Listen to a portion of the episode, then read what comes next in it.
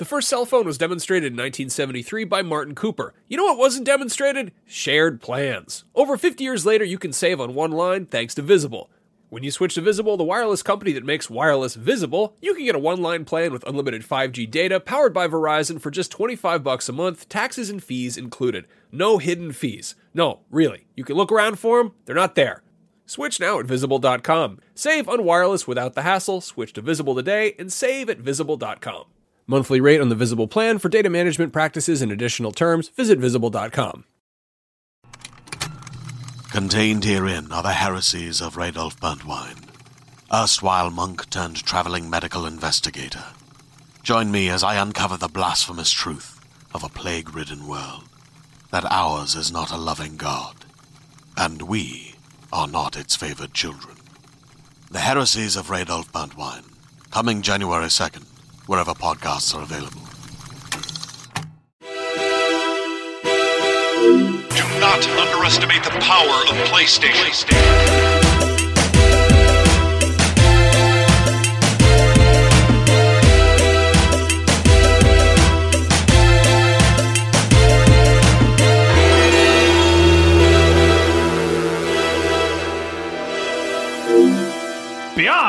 Beyond. Beyond. Beyond. Beyond. Beyond. Beyond. Beyond. Beyond. Beyond. Beyond. Stop it. Stop it. Enough of that. All right, this is Podcast Beyond, episode 408. I'm Max Scoville. Joining me, Andrew Goldfarb, Hey. Brian Altano, Brat. Brat. and Vince Ingenito. Beyond. Uh, Marty that Sliva is uh, rattlesnaking around the wa- the wild the wild west of America. Where is he? Is he on a video game adventure? I don't, even know where he is or I- why he's there. Yeah, I think we're. I th- I don't think we can say. we probably can't Really? say. yeah, But, he's in. Uh, he's in. We have to kill everyone listening if we say. Yeah. Side note: I took one of those trips once where I was gone for two days and I couldn't tell anyone where I was, and Yeah. it's a very uncomfortable feeling. I know it's part of our jobs, Yeah. but it's also a little weird to be like my location is under embargo. Yeah, like, I have family and friends. Like, what if I got hurt? People are also really weird about it because like they can't say it, but then you like you look at their stuff and they're tweeting out pictures and it's like very obvious. Yeah, Like, yeah. You just got to you got to play the game. Yeah. We had a big fight over who sat in Marty's seat. I won. that wasn't a big fight. It was a big for me. I mean, have you seen my life? For me, it was a big fight. that was the closest thing I've ever of been. bed's in. a big fight. Uh, we've all been there, though. Anyway, uh, we've got we're gonna have kind of a light show today because we have PAX coming up uh, this weekend. Uh, Brian and I fly out Thursday afternoon. Or Yep. I fly out Thursday morning. Yeah. okay, Uh, Vince, are you going to PAX? No, I am not. I get uh, I get some rest. You You gonna get, get to, taken you get to do some naps Yep. prime. Yeah. Yeah, yeah. Naps Prime. Um, so we actually have a we have a, a meetup. Uh, we're gonna have a few kind of meetups. We have a couple, yeah. So the the in order, the first thing is on Friday night. We have a we're co-sponsoring a thing with uh, Square Enix for Lara Croft Go. Yep. So it's the IGN Lara Croft Go party. Um, that one I believe is at the Hard Rock and should be fun. There's going to be poutine and live snakes at that party. That was a Poutine. great. Where's Mitch Dyer? That was a Yeah. great Oh, meeting he'll to be there. have. Actually, I heard it was live poutine and edible snakes. yeah, so you don't know which is which. They look Well, the same. One is snakes covered in gravy, and one is poutine. Like live snakes covered in gravy or snakes. dead cooked you, snakes? You reach in, you don't know what you're getting. They're really annoyed by it, by and the edible way. snakes are not mutually exclusive. I just want you to know. If you put gravy on a snake, he is not a happy snake. No, and then the cheese curds on top of it, man. Yeah, he's just not great. Well, those just kind of No fall good. off. not great. Not a good snake appetite. All right. Uh, then the following night we have another meetup thing that's Yes. happening. That is at Amber, the Indian restaurant, and that one is um. So it's actually you had to get tickets, so that one is actually technically sold out. Um, you know, hopefully there ends up being a, a little bit of extra room, but yeah, that one um, we put tickets out. We were tweeting about it about three weeks ago, and um, I believe that one is technically sold out. And I will mention that you don't need a PAX badge to get in either of these. If you Correct. you just have to actually Yeah. be in that area. yep, and these are um, Which I actually had to field that question because somebody was like, "I'm not going to be in Seattle. Can I be there?" And I was like, "I don't think so because I don't have a machine that warps." we're gonna periscope you in. well, if you go out in the desert, eat the right stuff on the ground, you might be right. there. That's true. Get on that gravy Uh, snake. yeah. Form.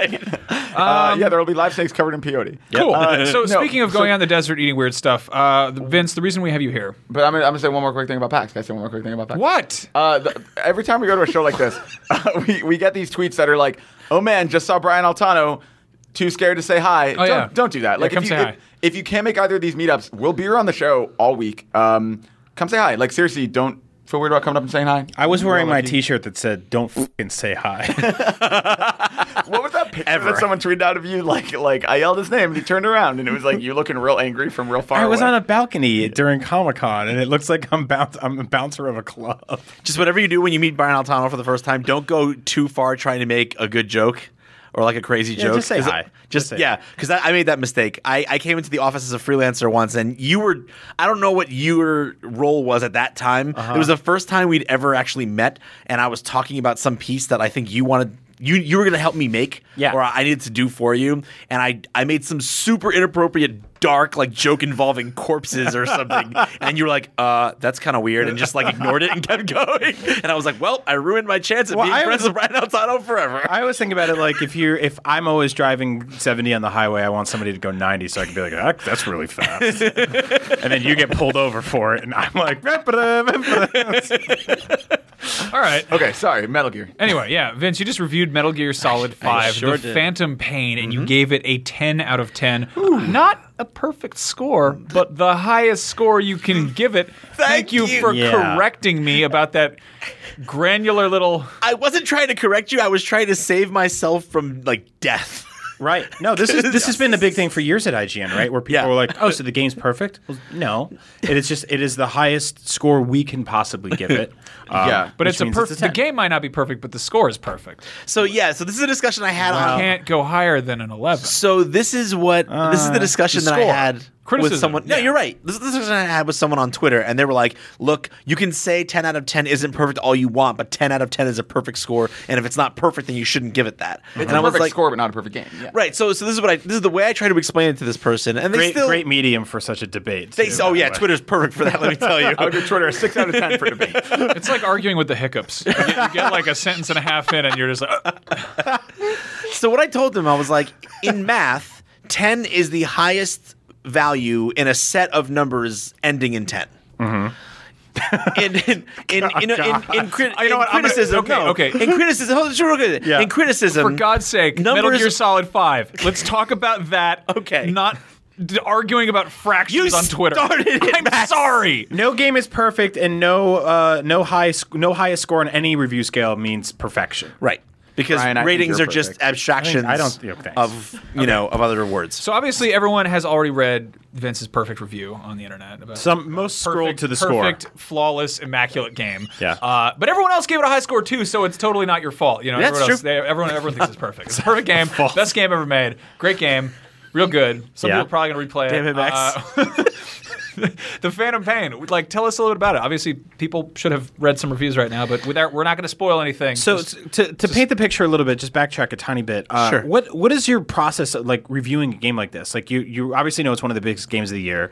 You get a copy what a week ago, two weeks ago, and then you spend how many hours a day? Well, you know, this game was unique in that uh, you know there was a review event for uh, for this game. So like th- to talk about like the process is a little bit rough in this in terms of this game. But let me tell you the process. I can't t- speak to the process of Metal Gear uh, per se, like because it was a little bit different. But the process in general, yeah, is that we get a game some amount of time in advance, which by the way, increasingly is a shorter and shorter length of time as as Yep. things have gone on. I remember I used to get weeks with a game before having to render a verdict, and now sometimes it's like, hey, here's The Witcher Three, and like to be clear, CD Projekt Red is a- ahead of the curve in this. They they were very good about it, but like they're like, yeah, here's the game like a week and a half before it comes out, and like that might be a lot of time for a smaller game, but Right. for a game like The Witcher, it's not necessarily tons of time. Enough, but not tons. So then it's a grind. Then it's basically I tell uh, Sam, who's our managing editor here at IGN.com, if you guys don't know, um, I'm like, Sam, tell everyone to leave me alone Yep. so that I can literally go home and do nothing but like like like Undertaker myself up in bed and start playing and then do this and go back to sleep. So it's an all day thing for you. Yeah, I, when I when I played, when I had more time for Dragon Age, I had about two and a half weeks for Dragon Age, so I Mm-hmm. was able to uh, live a little bit more reasonably. But like The Witcher Three, were that was a week of of like sixteen hour days. You know, you it's I- still- it's very fair you compare it to a professional wrestler. Yeah. because I think that reviewing a game of that scale is just like it's your body's not meant to do that. Yeah, it's not. It's I remember not. when I was working with Adam Sessler, he was reviewing Grand Theft Auto 5, and it was a similar deal where it's like we had X amount of time to play this, and he just just disappeared, and he came back, and I was like, "So how's the game?" He's like, "The human body is not meant to sit for such long amounts of time." And I was like, and then he went on to talk about fiber. He just wanted to get us to get sponsored by Metamucil. Like, when you Yeah. sit in one spot, the the food doesn't move around. anyway, That's but yeah, no, interesting. it's like that's that is. I'm I'm amazed that you can do that. Like you've done you've done some big games this year, yeah. Yeah, it's um it's a challenge. I mean, I enjoy it and it's like I think for sure like when people say like, "Oh, uh writing about video games, you know, what a great, you know, what a dream job. You just get to sit there and play video games all day and write about them." And first of all, that's not necessarily true, right? There's a lot more to the job, but just the act of sitting there and playing it like people underestimate I think the amount of it takes a very specific kind of mind to sit Right. there for Well- 16 hours in a day without and you stopping literally bring your work home with you, like, Yep. because you have to, because there aren't enough hours in the day. Yeah. if you if you do it any other That's way. right. So No. all, all things considered, you're playing, playing 16 hours a, a day. You, I, I think that would probably lesser men would have been like, uh, I can't, or I'm not. I, I hate this, or they're angry and they find things to nitpick. But you walked out of there going 10 out of 10. Yeah, yeah, um, and that's a hard thing. Uh, but it's uh, in the case of Metal Gear, that I think should, if anything, that should be uh, a testament to how how good it is and how much I enjoyed it. That Yeah. um, that said, like like you said, you have to find a way as a professional at this. Like you have to find a way to separate. I've been doing this for 16 hours and there's nothing fun left about it for me because I've been playing it for 16 hours straight. Right. And doing even the most fun thing for 16 hours straight stops being fun at that point. Right. But you have to just learn to disseminate that like and and you have to put mechanisms in place for yourself as a critic to to deal with that like for me it's always like it's always a journal it's always like writing like this is what was great this was what was bad and then by the end of the day I, by the 16th hour Dear I've forgotten diary, all the good stuff. there stuff are so many cute boys in this game. they all have cool eye patches and, weird curly hair. Yeah. yeah no but it's like you have to remind yourself at the end of the day of 16 hours when you're only remembering the bad stuff this is all the good stuff sure. that happened today No, let's get into the game a little bit. Like I really, I, Please. I've been sort of really wanting to play this game, and it's that kind of odd thing where you're like, it's like when you gotta, it's like it's like um, Ben Stiller with the donut and Zoolander, where you're just sort of like looking at it, you don't really want it. You're like, oh, do I want to eat it or do I want to not eat it? I want to wait on it. Uh, I kind of read your review like almost like I was watching a scary movie, just kind of being like, oh, do I want to find out more? Is it going to affect my expectations? Uh, you talked a lot about stuff that I'm sort of scared of. Like you talked about how there's there's not a lot of like Kojima esque story here. Yeah, so this is uh, this has become one of the the major. Um, I mean, I don't want to say that anything I've ever written is a talking point for anyone in this world, but I mean, like you know, It is in our world. I guess in, in our world it is, right? Yeah. So, um, but yeah, that's something that, that people have asked me a lot about. Is that what I had to say about the story? Now, something that, that some people have pointed out, and it's true. I am infamously infamously harsh on story content in in games. Um, I I try to hold them, and that's because I try to hold them to the same standard that I would hold a good book or a good, good. film. That's like, good, yeah. Because I believe in I believe in games that much that if they're going to make a serious attempt to tell a story, then I'm going to Sure. level the the highest um, the highest you know level of quality. And that's that's And, uh, that's really against it. important, by the way, because that's people are constantly saying take video games more seriously, treat them like movies and TV Mm-hmm. shows. They should be art on the same pedestal as everything else. And you're going totally, and that's why I'm going to rip this thing apart or that thing apart because it's not where it should be yet. Yeah, and Yeah. as the medium matures, so does the criticism. Yeah. like that's like a, Totally. a more serious art form requires more serious analysis. Absolutely. And and that said, you know, Metal Gear Phantom Pain it does not have a poor story, and I certainly didn't call it poor in my uh, in my review. What it is compared to other Metal Gear games is a little scarce. Like if the last game that you played in the series was four, which I love four, and I even love the story beats that it tells.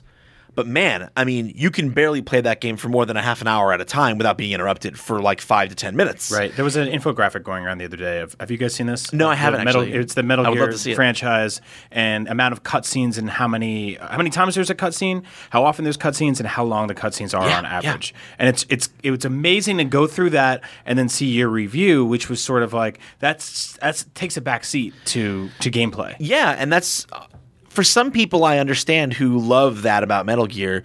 That might be like a really huge minus.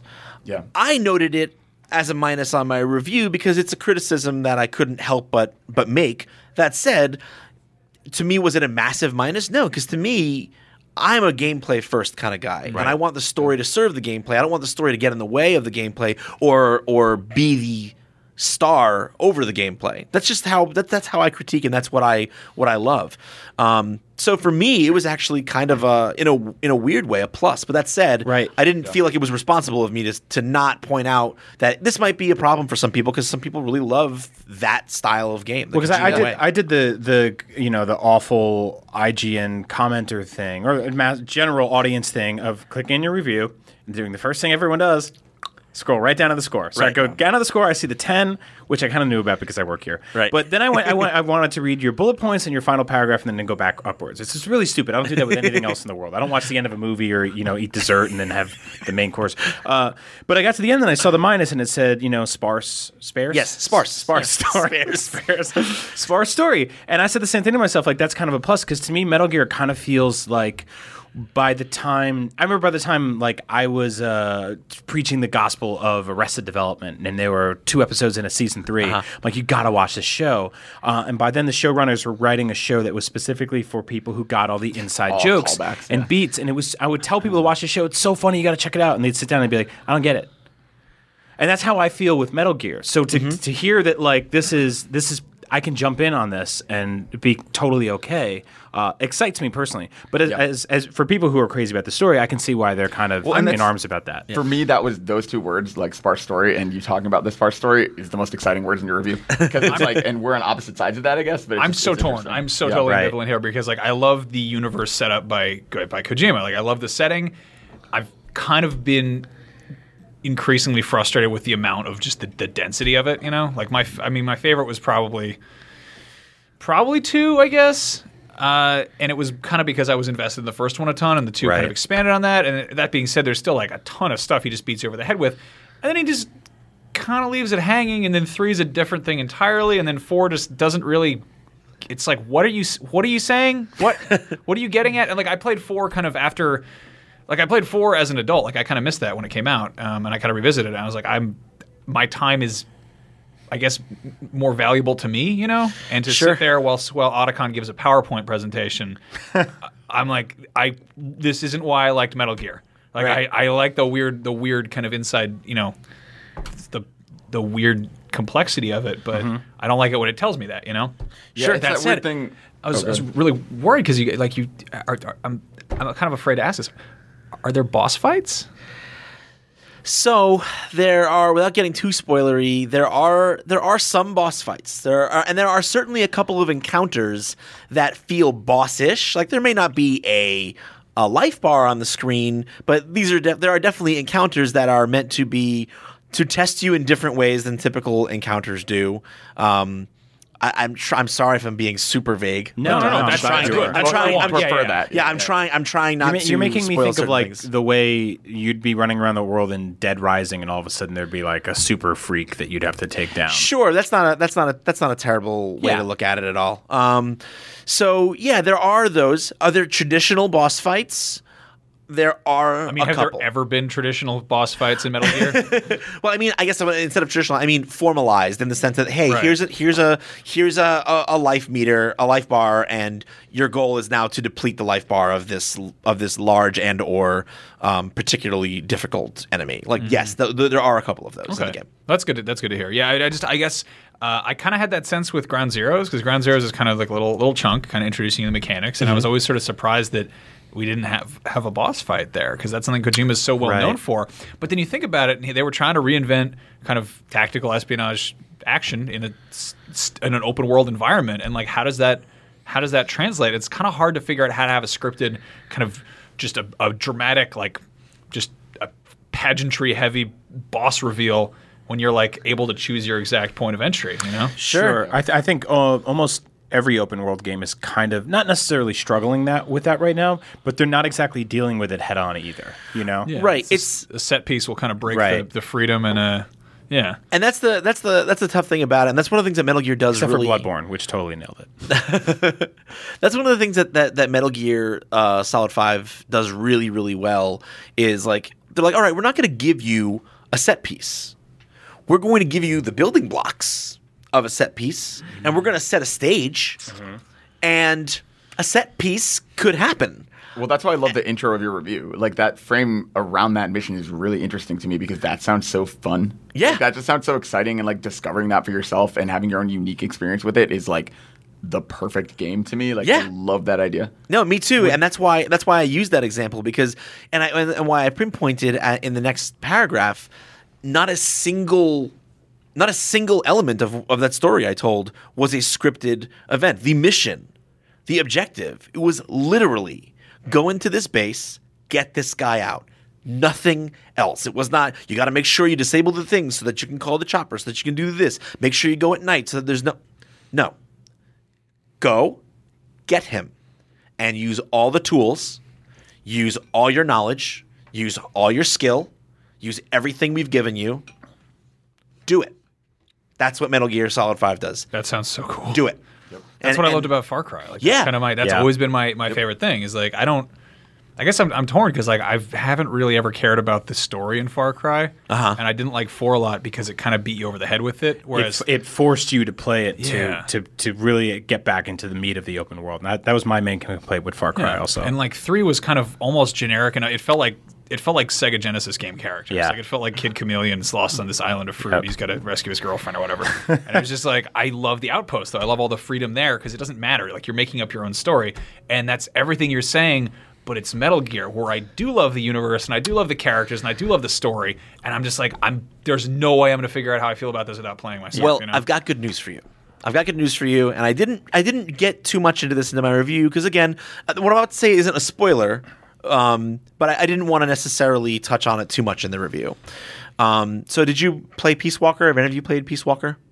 Um, you should totally do that. By the way, it's an uh, it's one of the best entries in the series. I played a little. I know Gre- that was uh, Greg would never shut up about how. Yeah, Peace Walker is incredible, and uh, Metal Gear Solid Five is ostensibly next, oh, current gen, just Peace Walker on steroids. That's that's Mm-hmm. mostly what it is.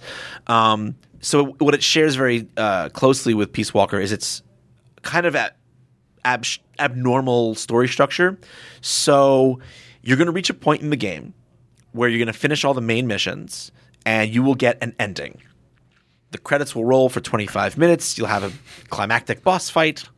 You know, the game is the story is over.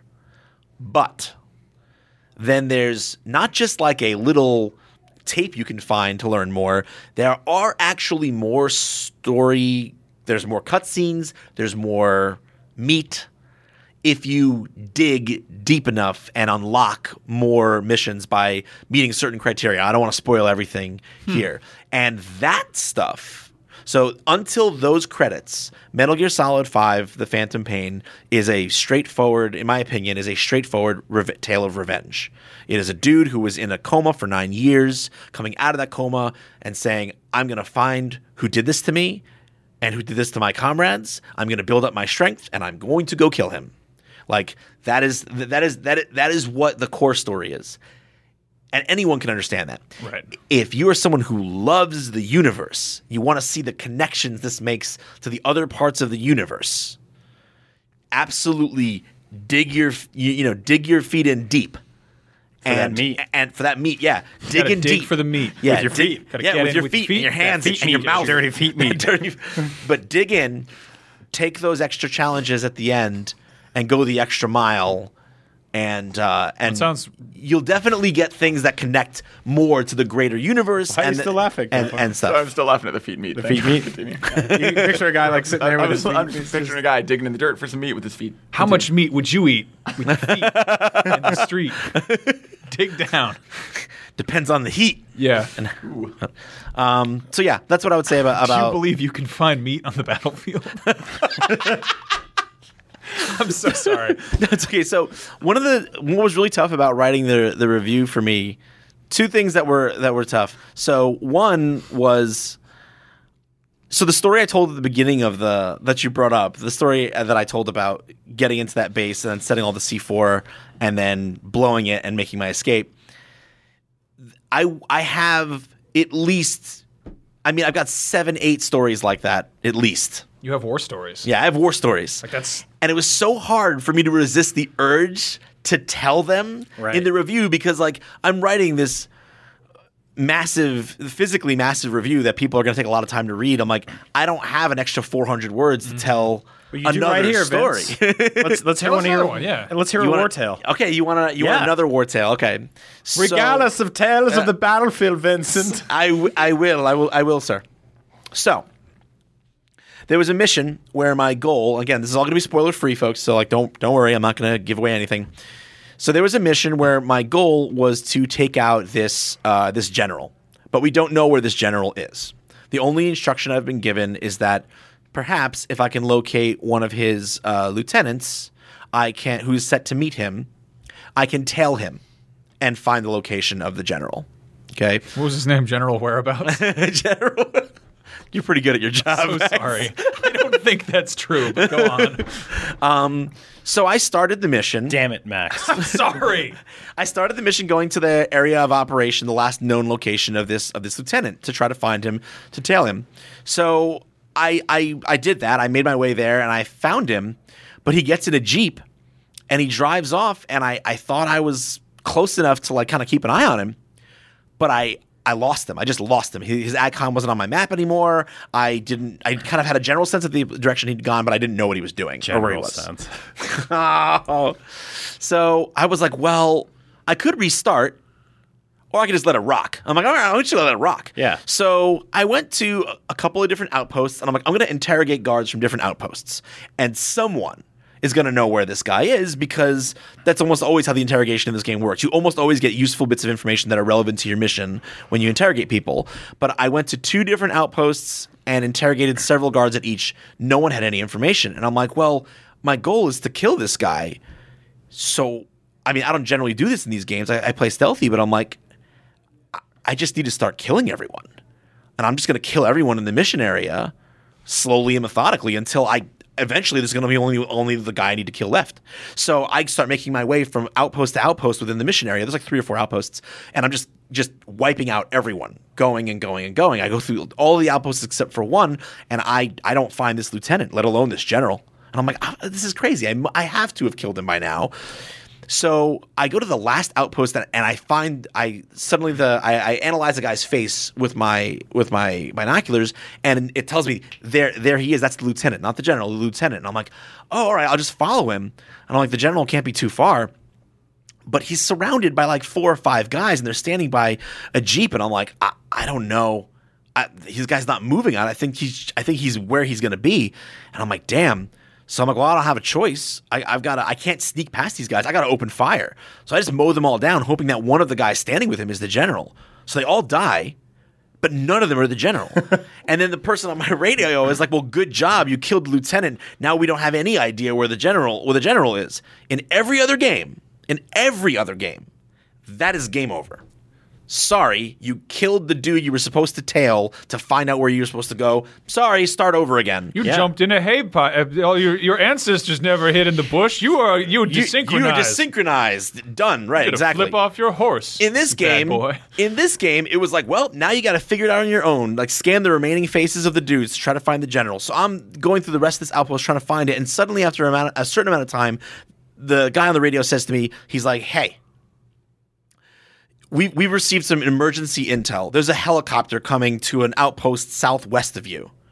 That's got to be to pick up the the guy. You've got to make your way over there. So I jump in the jeep of the guys that I just killed and start driving in that general direction. And then the person on the on General the, direction? general direction, and then the person on the the person on the on the on the headset says to me that the chopper's there. You're, you're screwing up. Like you're, he's gonna get away. Like you need to do something. And as I'm as I, as I get over like this hilltop, I, I can I can see in the distance in this outpost that a helicopter is starting to to take off and and I I dr- I barrel towards it. I, I drive up kind of like this outcropping, so like I'm I'm almost at the same height, and it's flying off, and I'm chasing it, and I'm at that point where I'm like, it's it's reaching like escape velocity. It's getting too fast, and like now the distance is like getting farther. I can't get any closer, and I'm getting to the edge of this little outcropping. So I'm like, what do I do? I'm like, I'm just gonna hop out. So I jump out while the Jeep is still moving. The Jeep goes over the edge and explodes. I pull out my rocket launcher, which thankfully I had equipped in this in in you know for this mission uh, because I don't always. It's not a guided one, just a, a dumb RPG. And like I just I roll out of the I roll out of the Jeep.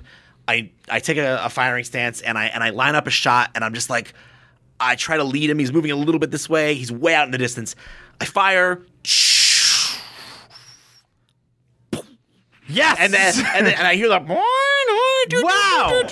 and the and the and the and the cop just starts spinning out of control and the, and he's literally outside of the mission area like he's technically escaped but but the but it ex, but the the chopper goes down and explodes mission complete Holy get, get yourself out of there That is so good. That is awesome. Yeah, it was like gonna a play game. it was I'm like it was like a movie. It was like a movie operation. It was like something that happens in a movie. Like that scene of me chasing the helicopter on a jeep and then just like jumping out of the jeep while it's still moving and like, yeah, that is a, that is like the back end of a, of a ah. Nick Nolte movie, basically. and no one Yeah. who played So- like there might be no one else who plays that mission who has that has that happen yeah, that way. Yeah. yeah. like that's- that's- someone else could have not lost the lieutenant and just followed the lieutenant and got and found out where the general was. I and, cannot wait What for do know, we call that? We call Yeah. it emergent gameplay. Yeah. You know, like Yeah. that's. I feel like that's what Kojima's always kind of been pushing at, but it's Mm-hmm. sort of just like he's kind of waiting his waiting his time until this is a thing, and now it's Yeah. like he always makes it like you said something in your kind of your closing statements. The review is it doesn't just treat the player intelligently, but it expects you, like it expects you to, to fight back. you The- know? you- Which sounds nailed perfect. it. Like, Yeah. and that's my thing. Like, I I've never beaten a Metal Gear game, and uh, God, I especially didn't even get into four because I was so immediately like, I cannot keep up with this.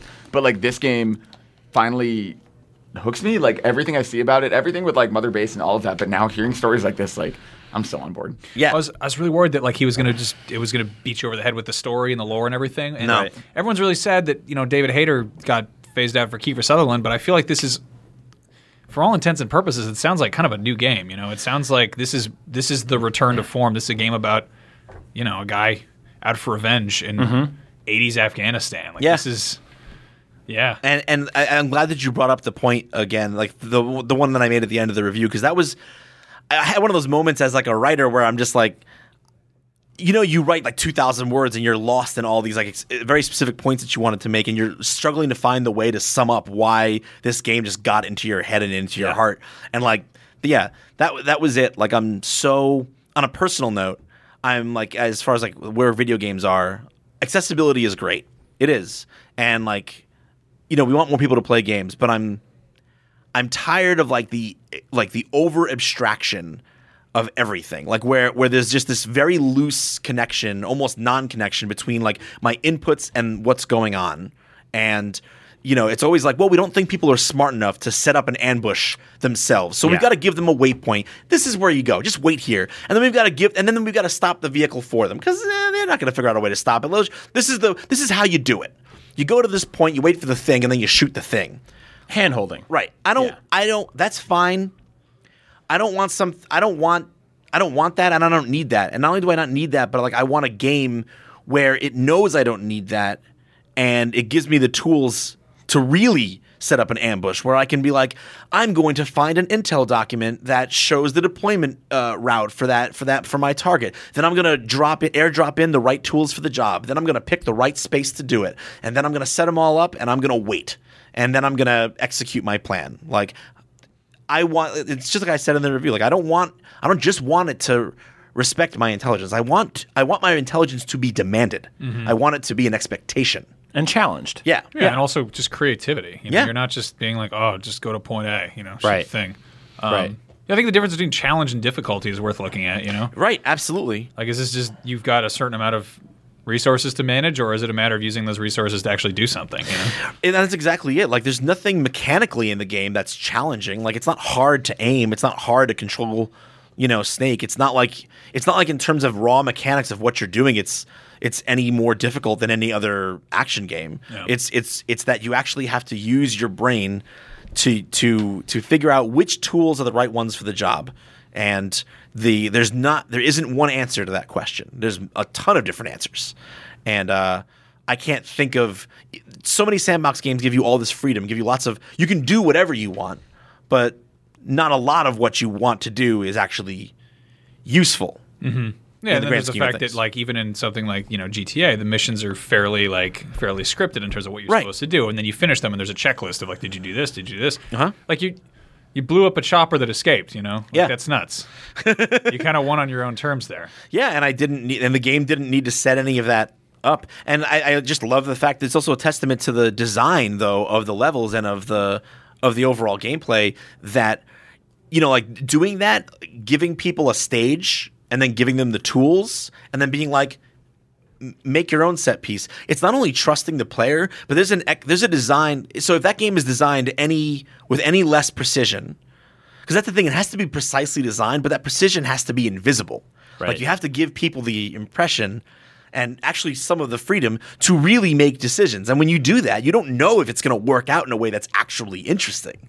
So the fact that they give you that much freedom and it consistently ends up being interesting, you know, there's like this hand of a creator behind all of that, that but it's only a very sleight of hand. Right. You know what I mean? It's only the very it's only the very mildest of just make sure that there's not that most of what can happen will be enjoyable. It's it's it's a testament to the you know to the structure of the way the the architecture of the game basically. Uh-huh. Yeah, So they it can is. be like, we're going to leave all the pets at home today, and they're not going to break out or eat, eat Right. the poison. They're going to Yeah. just No, run around this house and have a good time. it's an act of trust from the developer to the player, but it's also like a an, a, an exercise in like you know excellent, well thought out design. Now I got a question. Uh, does there's been a lot of talk about you know Kojima's role in this and this kind of the future of, Uh-huh. of the Metal Gear franchise under Konami's hands, whatever. Uh, what does this feel like final? Does this have a sense of kind of like gravity to it that this might be just like, well, that's it, you know? Because Kojima's been saying this is his last Metal Gear game since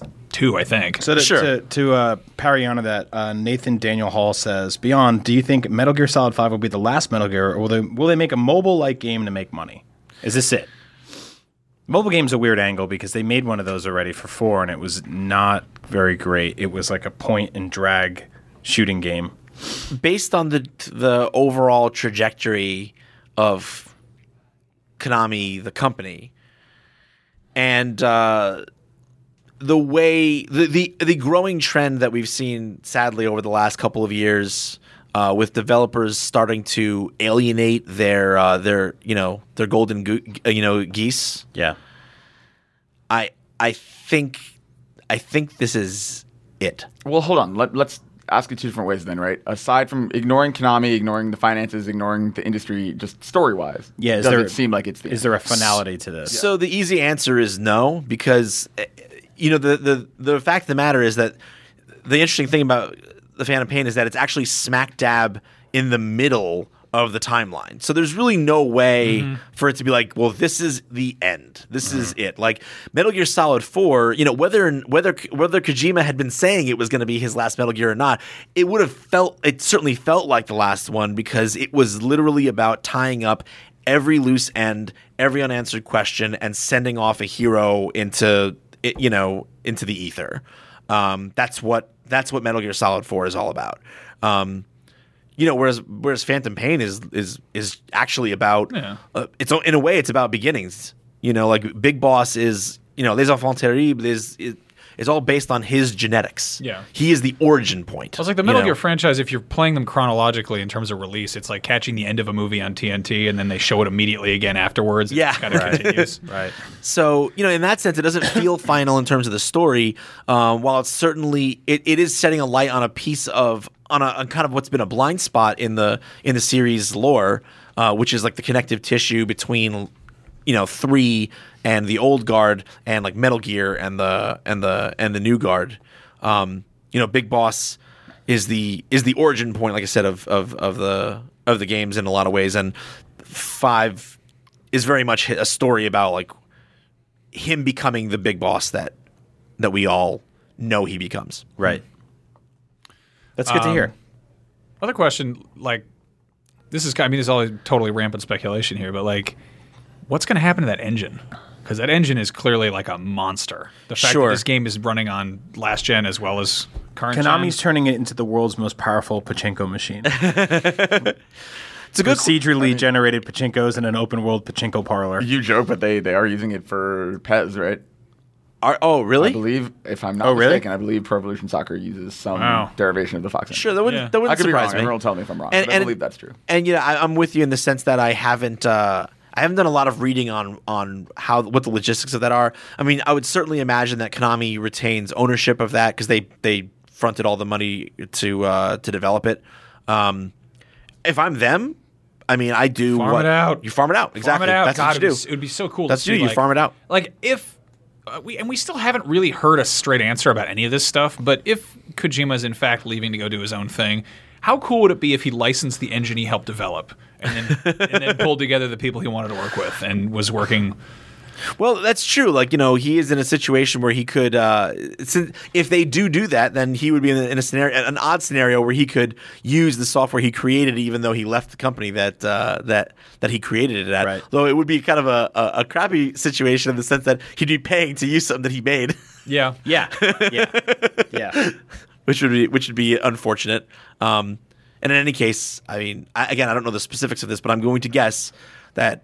Konami has complete ownership of that IP. Like, Oh, he, yeah. there's nothing he could do. Oh, yeah, no. in the in the in the Metal Gear universe uh, after leaving without their uh, without their okay. And given how things have gone, I can't imagine he'd ever get it. But He could like just- Mighty Number Nine it or something. Yeah. Just like a Right. very similar. that's yeah. what that's I what I was getting at. Yeah, maybe he's sick of Metal Gear too. You know, like I he mean, has wanted- to be. Yeah, he has to be. He probably wants to make something really weird. Well, in lieu of that, I mean, so we don't know when the next, uh, what the next Kojima game is, what the next Metal Gear game is, what the next uh, Konami, whatever, en- whatever this engine is game. Um, what, how, how long is it going to really take to dig around in this game? Because people always do this. They go, "Well, what's next?" And it's like, "Well, this thing isn't even out yet." So, say I got into this game and I want to really just get everything, and not not just the the meat feet.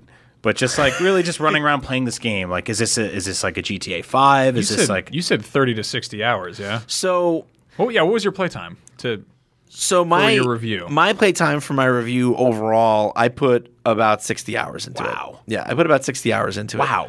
Um, you know, that said, a lot of that time was spent uh, testing the limits of the systems and, you know, like um, trying curiosity, me going, well, I could just go right to the objective point, but let me see what kind of how rewarding it is for me to not do that and finding a lot of reward in, in doing things my way and in doing things Right. differently. So so you know, if you are someone who is looking to get through the content not as fast as possible, like you're rushing, but like if you're like, I want to stay quote unquote on mission and get get things done in the most efficient way possible, you can probably roll the credits in about thirty to forty hours.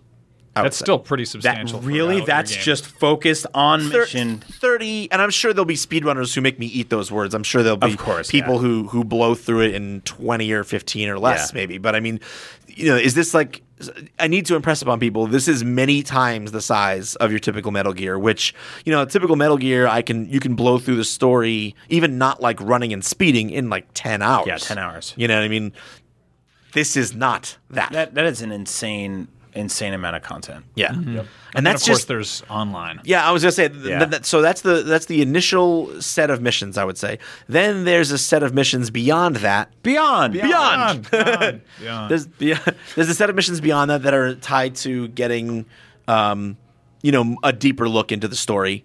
And then there's 150 side ops, and then there's and then there's forward operating base. Which forward operating base, like in the in the, the short version of on forward op- operating base, not to outline exactly everything it does, but basically you're like, oh, I did all the missions, I did all the story. No reason for me to go out back into that sandbox anymore. It's like, well, no, because forward operating base, in order to do it, it requires all the same resources that your mother base requires. So you know, fuel, different kinds of metals, different kinds of soldiers, different kinds of specialists. It requires all those same things. So it's like if you plan on keeping up with the Joneses and forward operating base, you're going to need to go back out into that into that into that sandbox and you know raid outposts and Oh, capture man. more guys. So isn't and- it isn't it insane that this game is coming out within a few weeks or months of of uh, Fallout, which is basically another massively open world game where you can build your base at home and Mm-hmm. There's weird animals everywhere. a lot of interesting parallels we've drawn here? yes, that the, the list ran out by the end. it's okay. No, th- th- so to me, like what what I find interesting about that, and what I've been observing, I, I think I've, I've been observing it a lot because just the normal line of like the reviews I've done has kind of been following this for the last you know year now, is that more and more uh, open world is becoming just it's just becoming a lot more common, I guess, is the easiest way to say it. Right. You know, like as we, I think, I don't think there's a person alive who played Grand Theft Auto 3 for the first time and thought this wasn't the future of all games. Sure. Like that, that, that, that it wasn't the, that sure, while that was an exception at the time, we all imagined like this will be what games become. They'll become open places. Like we look at open world as a genre still right now instead of like a structure you know, or a, Right. or a way you make a game. But I mean, more and more people want more choice and more freedom, and th- that that just lends itself to an open world. So it's like I, I've reviewed and seen more open world games and seen more often that uh, creators of like well established franchises more and more are like. Yeah, so in our open world, or in a in a wide open world, where like, what is it? The um, was it the new not the new Rainbow Six, but the new was it the new Ghost Ghost Recon Yeah, the new Ghost yeah. Recon. They wanted to structure that way. The last Hitman was structured more that way. Um, you know, more and more just action. Even games that you consider action games are now becoming sandboxes or open world games. And in if you, addition, if, in yeah, addition to that, there's also the level of creativity that's involved. You know, like Yeah. we've seen. I think it's just kind of understanding that figuring out how to make stuff using using a computer, for lack of a better word, is kind of like kind of just standard at this point. That's how we all. Mm-hmm. Yeah. That's how we interact with things. You know, whether it's you know rearranging your your icons on your on your phone or something, Sure. or just or Photoshop or coding or anything. It's just like the fact is there's a generation of kids that have grown up with Minecraft and like Mm-hmm. there's modding and there's level designing. Yeah. It was really weird. I was um I was in the office and, and one of the wikis guys was playing Metal Gear and I was looking at him like this looks like just kind of comparing this to the original Metal Gear and being like holy crap we've come so far. And then I walk over and Jose and Brian are playing Super Mario Maker and yeah. I'm like yeah, well, w- yeah, we really have because Yeah. it's like you can go, you can go to the to the other end of the spectrum in terms of like technical, you know, technical prowess and just like and what the game looks like and how it plays, or you can kind of keep it exactly the same, but just tear the walls off in terms of what can be done with and it. let people do how play however they want, which I think is fascinating, and it's also very triumphant that we're getting that movement, um, sort of on the tail end of what I feel was something you alluded to a little while ago, which is kind of like that very handholdy, like um, you know, experience or the the kind of driven, the first person, like the way a lot of uh, lack of a better game, uh, the way a lot of Call of Duty single players sort of unfold for people is run, run, run, set piece, set piece, set piece, run, run, run, right? Um, and then you look at Metal Gear and you look at Mario Maker, you look at Minecraft, and you look at these games that are sort of like stripping that away and saying like, no, go in there and and draw diagonals everywhere. You know? yeah. Go anywhere you want. There's ton- there's paths and tunnels everywhere. It's really good to see that because I feel like we were we got a lot of on rail stuff in in the last gen, a lot of sort of like guided experiences, and uh, a lot of sort of press A to win type of thing. So it's really cool to see uh, this kind of comeback because uh, it A is good for gamers, and B it bodes well for uh, human beings alive now. The people making games have a little faith that the children of tomorrow aren't total idiots. right. No, it's it's and it, it's a logical progression of things. I mean, you know, when you said when you were talking about how far we've come to look at what Metal Gear was and what Metal Gear is now, I mean, like Metal Gear, the original Metal Gear on NES, you know, or MSX is like it's Pac-Man. It's it's, literally 100% Pac-Man. It's literally It's Pac-Man with, with broken It- English. right. I it- feel asleep. Yeah, right. it's the shoot gunner. it's it's Pac-Man. There there are not Somebody marry the truck. It was ex- it was it was you know a step forward at the time, but I Not mean, a real line of dialogue. it was a step forward. I don't care. I want to date Wolf. Sorry. That's okay. Big it- box is back again. no, but it's a step forward at the time. Help me eat this tree. Sorry. Okay. it's a step forward at the time, but I mean, there's not a whole lot of decisions to make. Yeah. And then you look at Metal Gear Solid, and there's like way more decisions to make in that than than you have to make in uh, in the original Metal Gear. And then you know, this is like we we in a lot of ways, game development has has gone like whoa whoa whoa whoa. Let's let's not make so many decisions. Let's not let people ch- make so many decisions. We can't do that. Right. And then you know, Metal Gear is like, no, we we can and we will. And like that's the way forward is to let people make more decisions because at the end of the day like the phrase I, I use more than any other when i'm describing to someone why a game is is interesting or why it's not is how often do i get to make interesting decisions Yes. that's what i want Yeah. to know and metal gear lets me make interesting decisions in ways that i never thought a game would allow me to make Which is great because people always said uh, Metal Gear is like a movie. You sit down and you watch a bunch of cutscenes and stuff like that. Now it seems like they, that's moved away from that. Well, now you get to choose what kind of movie it is. You want to be the kind of movie where you blow right. up a truck, or, Or the kind of movie where you steal a sheep and bring it, bring it back Data to your home. Or Data Wolf. I have one more question for you, and it's kind of an ugly one, but it's cool last gen, uh-huh there's a version of this game coming Yes. to last gen systems. What is it? Where where is it? Have Well, you seen it? Have you played it? No, I haven't seen it or played it yet, uh, which is, you know that probably sounds worse than it is. Like, oh, Konami's hiding. Honestly, it's sad to say, but like that's kind of become par for the course with most major developers and publishers at this point. Like, It's if they're put, if they're putting if they're putting in the, the time, the effort, and the resources to make to to create this like really wonderful looking version of the game.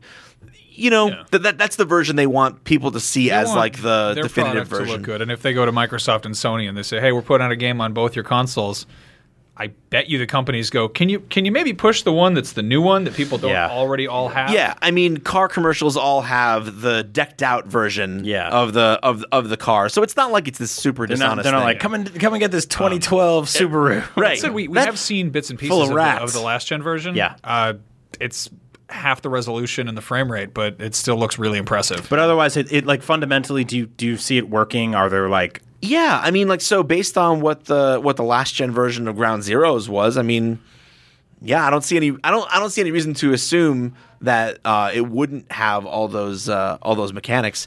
But uh, you know, then again, the other thing is is that the only thing that the only thing I'll dial back on that maybe, and this is just me speculating, is that as you put more and more as the game needs to be aware of and track more things at a time and believe me the game has to in this in these sandboxes has to track a lot of different things a lot of different like ai states and a lot how you left certain things in, in on just in different parts of the map that may become a memory problem right? so Yeah. I wouldn't be surprised if maybe the the last gen versions, um, you know, you'll notice that like certain things that you did in a in a level earlier, maybe if you go back, it's not like that anymore, or uh, or maybe the AI isn't as sophisticated. Okay. Things like that. I Maybe mean, this is maybe speculating. The Yeah. dog isn't animated. There's certain Maybe. things that just aren't animated. Maybe the the- wheels maybe- and cars don't actually move. They just kind of they're just tweening across the Yeah. land. Maybe the dog is just like a cardboard cutout of a dog on wheels. It's just kind of like, you know, I don't I know. would, I would prefer that. yeah, I mean, it's, it's it's funny because we think about these things like I think about it like uh, it's it was like when the when the Wii got ports of next gen games. It's really not. And, it's like, not going to be that bad. Yep. Where they're like, there's three characters on screen and it's in standard definition. Yeah, that was pretty rugged. Yeah. All right, so we've talked about Metal Gear all of this episode Yep. because it's a real big game to talk about it. Uh, we got some rapid fire questions from the Facebook group. Yeah, that's right. Uh, real quick, I wanted to give a quick plug for the PlayStation Plus lineup, which is pretty awesome yeah. this month. Do you know what's in there, Goldfarb? Uh, nope, not on top of my head. Uh, Well, you put a URL on a page, but you can't I click a piece of I paper. didn't. I didn't. It's not working. I'm I will. to I will. This. I'm, I'm looking. Stall, So we got stall. we got Grow Home that won the People's Choice Award, Oh, nice. whatever it's called. Uh, we also uh, we're getting Twisted Metal for PS3. Yeah, and there's. Um, I wanted to uh, give a shout out to a special one in there uh, called Xeodrifter, which is Nice, actually uh, multi-platform, so it's it, it's uh, cross-buy. Um, and I did the closing credits to that to that game. So when you beat that Oh. game, it plays a song and says my name, which was really surreal. Because actually, I would have beaten that game anyway. And I the song just like boop, boop, boop, Brian Altano. thanks for winning this game. Um, no, it's a it's a Metroidvania style, uh, kind of eight bit, sixteen bit action platforming game, um, and it's free if you have PlayStation Plus. it's pretty so go cool. Check it out. Yeah, and on top of that, uh, Super Time vs. Ultra, where you can play as Shuhei Yoshida, friend of the show. Yep. Uh, Teslagrad, and uh, for Vita, you get La-Mulana EX. Oh yeah, which should sit well with Spelunky fans. That's one of the games that kind of- Mulana's really Yeah. good. Yep. Uh, so yeah, we, we, I went in the podcast beyond Facebook group, and uh, that that group is blown up. By the way, we are very close to ten thousand members over there. Um, and I asked for some quick questions for a little segment we call Rapid Fire. I, I already asked the first one from Nathan Daniel Hall about the next Metal Gear game. Um, I think we covered off on that one. Let's get a little more personal and a lot more serious. Uh, Tommy Ratliff, I don't know if that's supposed to be Ratcliffe or his name's actually Ratliff, uh, says, "What and where was the worst pizza you ever ate?" Now, French Vince- fries in Vietnam. Re- French fries pizza Yeah, went to a pizza restaurant in Vietnam. called French fries. No, they had a I don't know what the place was called, but they had a lot of real real shady looking pizza places. There was one called Pizza Hug. There was Pizza one- Hug? Pizza Hug. Um, yeah, they had Pizza I Hug. want a pizza hug. Um, we went there and they had Did like, it look like Pizza Hut? Uh, it looked like a, a ski shop, like a, like a, like a chalet. um, yeah, they had a they had a thing. on- Like one of them was like pepperoni, and then it was like potato, and we're like, what? And they bring us this pizza. It's just a regular cheese pizza that just has French fries Just on thrown of on it? just sitting right on there. That's really tragic. Yeah. Vince, you're a, you're you're from the East Coast. Yep. Uh, you know good pizza. Yep. And you travel a lot for this job. uh, what is the worst? Wh- what and where was the worst pizza you ever ate? It was right here in San Francisco. Really? Believe it or not. And uh, and, and there's not to say there isn't some good pizza here because Right, there is. You right. can, and you know you can find Sure, it. sure, sure. Um, I've made a sort of conquest of that in the last few years. and I and I want to be fair in saying that. So it was as here at the IGN office when I was a freelancer, and I came in to do a video review for something I can't remember what it was. And uh, after I came, we got finished recording. Uh, I think. Uh, you know, Colin, uh, Colin, who was still here at the time, was like, "Hey, man, you know, you want some pizza? You hungry? Like, I think there's some left over. We, you know, Greg had ordered Patxi's, like, like he Greg always did. Yep. Um, and I guess it was like probably an hour old and had just been sitting there. And it was the the thin crust Patxi's, not like the deep dish, which is like the deep dish is pretty Yeah. is pretty decent, but like their thin crust like, like is not the greatest. Well, so and, then- I like I like. They the have a zero. zero zero crust, but something I've learned with Patxi's. First of all, It also didn't a- used it's to a be zero pizza, zero. not a pair of when you were doing Yeah. that, when you were doing that, Uh-huh. it, they used to have like super thin, thin, and deep dish, and then they they introduced zero zero, which is like the combination. So now it's just either zero zero or deep dish, and zero zero is actually pretty good. And I think that's why It's- they did it because it's the type of super flour thin was use. really bad. Yeah. because because because yeah, I had I had the yeah, it was the it was the thin. And it had been sitting there for like probably The- the thing an about the- hour, the and the combination of those things just made me. I was like, It- "What it- even is this?" magically transforms the second it's cooled down into like some. It, it basically turns into it- it's it's like Cinderella, where it's like it hits midnight and it's like your car is a pumpkin and your driver is a mouse. Like, what are you doing? All right, uh, Miranda Uh, Lynn. cool. I didn't want to. I- I just wanna keep No, moving. fine. What's your Great. fa- what's No, your favorite fine. pizza? No, don't No, worry about tell- it. tell me about your it's pizza. good. We'll move on. We'll move on. No, now we got to hear about it. You No, big fine. baby. No, it's great. Keep going. No, now we got to hear about it. Look, Andrew, I'm your friend. Yeah, I'm your and I friend, care too. about you. Maybe I'll tell you And I- later about my favorite. I would like to know. No, why about don't you your tell favorite us on the pizza. world's biggest PlayStation podcast, Podcast Beyond, right here on IGN.com. I was gonna, gonna say that place on Third near McDonald's that we don't like. Oh, that Jack used to SBC? go to. Yeah, place is Yeah, awful. that place is awful, and it's very overpriced. real bad. And it's surrounded by homeless people that pee into their Yep, own hands. Yep. Yep. Uh, Miranda Lynn Pomar says, "What's your favorite horror game? Uh, I mean, Horror I'm- video game, seriously, seriously, not like seriously. trap I'm, your friends in a closet." I'm not. I'm not. Laundry a, ghosts. uh, I'm not a horror guy at all, but like I loved PT a lot. Like I really, Jeep. really, really liked PT. I was Yeah. excited for it. Yeah, and I think I'm- it was a great That's like the only. Like I'm just not into games like that at all, but I really had fun with it, and I'm super bummed about that. So I like, uh, seriously, it's that. I weird. really love, uh, and it doesn't become a horror game after this, but I really love the opening town segments in Resident Evil Four. The first time, like when you first hear that chainsaw guy, Mm-hmm. when you're killing people throughout the town and they're yelling at you in in Spanish, and you don't understand what's going on. All of a sudden, you hear, and you turn Yeah. around and this guy with a bag on his head is cutting your head in, in Yeah, half. yeah. Terrifying to me. Uh, it turns into a very action game after that. Um, Sure. but yeah, there's, they had some really good moments early on. Max, Uh, I'm a big I'm a big weenie, so I don't. I you don't know, you don't like horror stuff, right? Not really. I like Yeah. I like monsters. really either. I like I like campy horror stuff. I'm actually really really curious about Until Dawn because that seems like a super fun junk food. Seems kinda like it would be right up your alley. Like yeah. I want to I want to have a party and play that. I want to have a Marty party, play that with Marty. Sure, should we should all be there. For me, uh, I would say the the horror game that's both scared me the most, made me jump the most, and also gave me like the most fun gameplay experience. It's probably the original Dead Space. Yeah, Yeah, yeah, that was a great uh, one. That's a great probably the original Dead Space. Uh, Nikki Powell says, "What's up, Nikki? What game will you always go back to? It doesn't have to be your favorite, but your go go to. I need to play something entertaining that makes me feel good. Game, your comfort food, if you will. Comfort food game is Doom 2. Doom Two. I boot I boot Doom 2 up once a month at least. Yeah. To, to just like I'm like I just need to I just need to fire a gun. That's, al- that's almost Glad you're doing it in June. that's almost not worrisome. Um, yeah, that's mine's that's- probably either uh, probably Super Mario 64 is the one, one where I'm just like, Okay. I I can I, really any of the Mario games are sort of like I know these things front to back. Uh, I I don't have to worry about missing any cutscenes or dying. I'm like, eh, it's all fine. It's just something I can go and sit down and play and, and feel totally good afterwards Uh-huh. because I know I can beat it.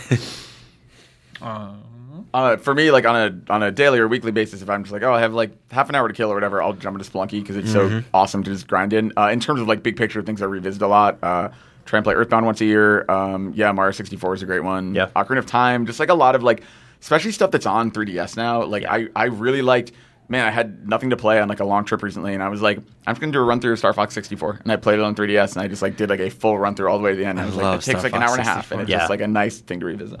Yeah. Um, mine's probably either uh, Link to the Past. I've played that a lot of times. I love Yeah. that game. I'll, you know, I'll start the game and just run around and then be like, I don't know, then I won't finish the file or whatever. Yeah. Um, but also Proteus. Like, Pro- I know that's kind of oh, not really. awesome, man! I didn't Yeah. know you were into Proteus. I love that. I don't. I I almost don't consider it a game in that when I'm tired of work related game stuff, I'll jump in that because it feels like exploring a painting. yeah. Uh, yeah. It's just it's wonderfully relaxing. You can you know kill it in half an hour, ten Yep. minutes, whatever. Do you want to make fun of me? Sure. Well, let me, Never. well, let me give let me give you some information. Let me give you some ammunition Remember to do time you that. fell with. asleep at your desk? That was pretty Everyone good. loves bringing I that still up. have that photo. I'll put that in the Beyond Facebook. Do it. Do it. Can I? Okay. Yeah, go for it. I don't care. Um, no, so Proteus was part of our uh, indie Vita Vita Indie Week that I did, where I was like basically releasing previews of like Vita indie games and PS, you know, PS4 indie games like every day for the week.